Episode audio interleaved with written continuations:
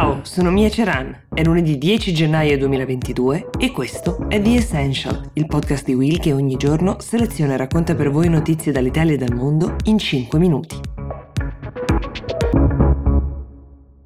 Oggi parliamo della fine di una detenzione, no, non quella di Novak Djokovic, che tra l'altro oggi conoscerà il proprio destino, uh, ma di una detenzione probabilmente ben più dura in Arabia Saudita. E poi parliamo del primo weekend fatto da sabato e domenica per gli Emirati Arabi Uniti che avevano come da tradizione il venerdì di riposo per questioni religiose. La detenuta di cui vi parlo si chiama Basmah bint Saud bin Abdulaziz ed è una principessa saudita di 57 anni, nota per eh, la passione con cui si è battuta e ha parlato in favore dei diritti umani nel proprio paese è stata in carcere per tre anni senza che mai fosse dichiarato il motivo dell'incarcerazione, senza che mai ci sia stato un processo. La principessa Basmah, che da sempre è stata critica di suo cugino Mohammed bin Salman, il vero leader del paese in questo momento, è stata rilasciata sabato scorso e le è stato permesso di tornare nella sua casa di Jeddah insieme a sua figlia, che tra l'altro era detenuta con lei già dal marzo 2019. Dicevo, misteriose sono le ragioni che le hanno portate in prigione, ma altrettanto misteriose sono le ragioni che le hanno portate alla scarcerazione. Peraltro gli avvocati della principessa sottolineano che la donna avesse dei seri problemi di salute che sarebbero stati ignorati durante tutta la detenzione e quindi si sarebbero anche molto aggravati. Non sono mai voluti scendere nei particolari su quale sia questo problema di salute. Il giorno in cui fu portata in carcere, la principessa mandò dei tweet dal suo account che però vennero prontamente cancellati. Il suo arresto non è stato un caso isolato perché in realtà moltissimi membri della famiglia reale e anche altre figure critiche um, di Mohammed bin Salman, detto MBS, sono stati considerati non idonei al piano di rinascita che quest'uomo sta cercando di portare avanti, un piano che viene raccontato al mondo con grande orgoglio, fatto anche di alcuni passi in avanti sicuramente sul fronte dei diritti delle donne e di modernizzazione del paese,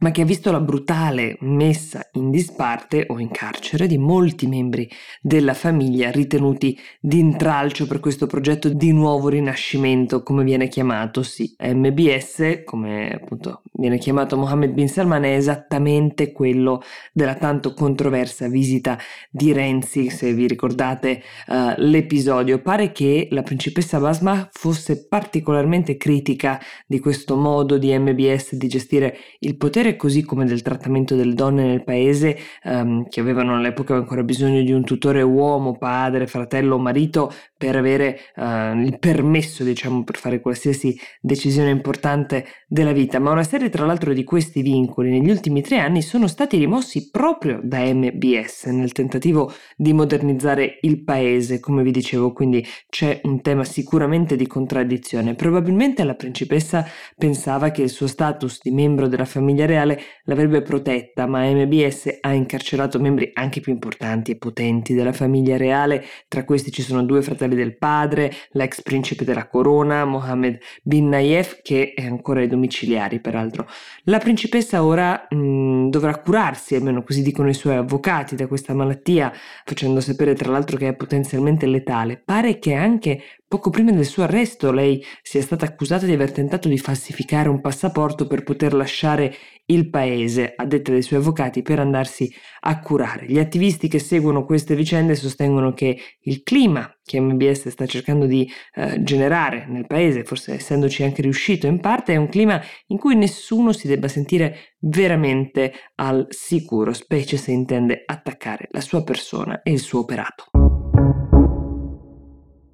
Ci spostiamo di pochissimo, sempre nell'area del Golfo, per la prossima notizia che riguarda gli Emirati Arabi Uniti, quelli di Dubai e Abu Dhabi, dove i regnanti, in uno slancio di modernizzazione ma con un fine chiaramente anche commerciale, hanno deciso di allineare la settimana dei propri cittadini a quella occidentale non solo, cioè il weekend scorso per la prima volta nella storia è stato sabato e domenica il weekend, non senza problemi e fatiche per impiegati, bambini, ragazzi in età scolare che hanno dovuto cercare di incastrare il lavoro e lo studio con le preghiere del venerdì che l'Islam impone. La modifica vale principalmente per tutte le attività pubbliche e commerciali, mentre qualche ufficio privato terrà il venerdì e il sabato come giornate di riposo, come del resto vale per gli altri stati del Golfo. Fino al 2006 in realtà il weekend era composto da giovedì e venerdì. Questa volta la rivoluzione però è non considerare il venerdì un giorno sacro mm, di preghiera.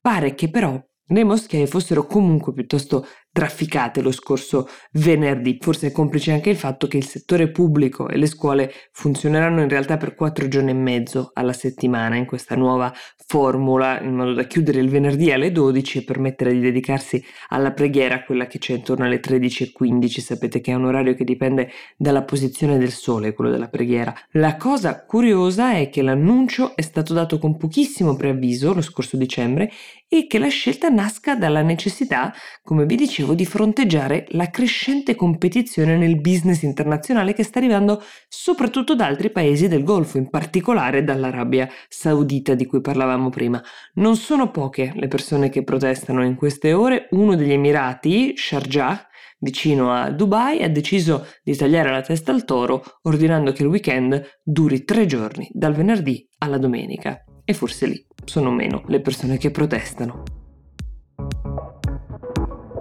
The Essential per oggi si ferma qui, io vi auguro un buon inizio settimana